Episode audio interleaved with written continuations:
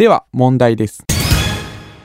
自治体の公式ホームページの URL が www.1110city.com になっている日本の自治体はどこでしょう。その見た目から考えてみると正解にたどり着けるかもしれません。未来授業。この番組はオーケストレーティング・ア・ブライター・ワールド NEC がお送りします。未来授業。今週の講師は東大生クイズ王でウェブメディアクイズノックの編集長伊沢拓司さんです。東京大学クイズ研究会の有志とともにクイズノックを創設。メディアとクイズを融合した新しいスタイルで急成長を遂げています。様々なチャンネル向けにクイズを作成するのもクイズノックの活動の一つ。先ほどのクイズの答えあなたは分かりましたか？未来授業2時間目。テーマは面白いクイズの作り方。自治体の公式ホームページの URL が www.1110city.com になっている日本の自治体はどこでしょう。えこのクイズに関してはですね、まあ、たまたま発見したというものなんですけれども僕がこう面白いと思うクイズの一つの条件として単純に知ってる知らないでものが分かれるだけじゃなくて考えれば正解にたどり着けるというか頭の中にある知識と今出された問題をうまく結びつけられるように頭の中でああでもないこうでもないってする時間が楽しいのでそういうクイズを今回は出してみました。ということで正解を発表します。正解は埼玉県にある川口市でした。1110を紙に書いていただけるとご理解いただけると思いますが三本川の川にお口の口ですね。体にある口を1110という数字で表した URL になっています。ということで正解は川口でした。正解できましたでしょうか？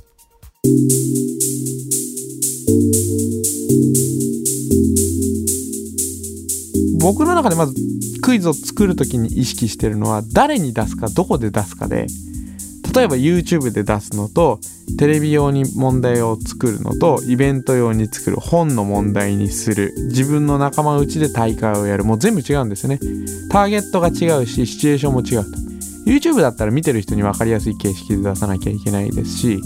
書籍だったらただ文章を書くよりは絵が入っていてこれは何でしょうみたいなクイズになったりとか。でテレビだったらお茶の間で盛り上がれるようなものだし仲間内に出すんだったらマニアックなものという風にですね非常にターゲットによって作るものが分かれるので答える人の顔を想像しながら作るというのが今意識していることで。でその上で自分の中で結構クイズっていうのは料理に似ていると思っててまず面白い題材いい答えを選んでくる。これはもういい食材を選んでくることだなと思うんですけどでまあ完成形料理があるわけですよね。で食材があってそれを料理にする間には調理法があると思うんですけど一つの答え例えばそうですね水という答え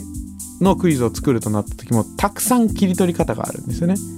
例えばもう普通にちょっと科学的に切り取ったら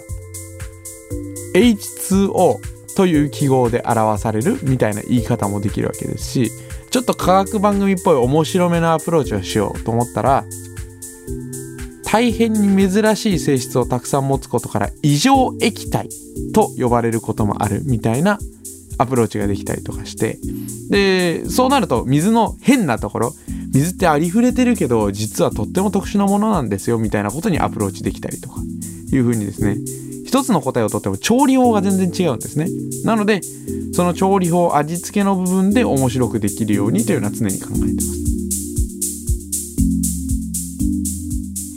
す。またテレビ番組やコンテストのように競い合うのがクイズとは限りません。伊沢さんはクイズはコミュニケーションのツールだと言います。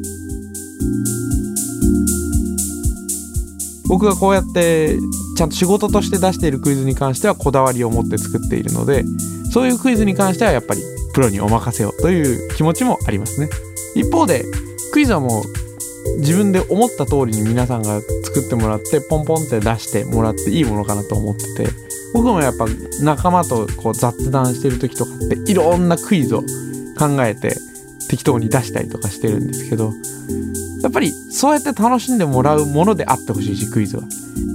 コツとしてはお互いに知ってるだろうなっていうことを出すのが大事だなと思っててやっぱり知らないことを問うたりするとコミュニケーションにならないなと思うんですよねクイズは。何のためにクイズをやるかっていうと知識をひけらかすためではなくてお互いの共通事項だったりとかこれ知ってるみたいなことを確認するためにやるのがクイズだと思うので相手のことを想像しながらやるってのが一番いいかなと思います。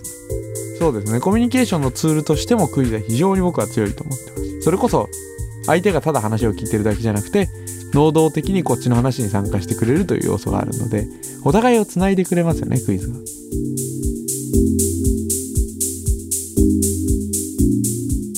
未来授業。今週の講師はウェブメディアクイズノックの編集長伊沢拓司さん。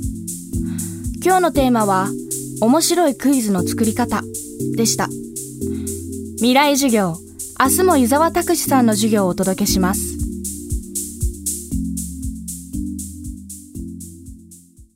未来授業。この番組はオーケストレーティング・ア・ブライター・ワールド NEC がお送りしました。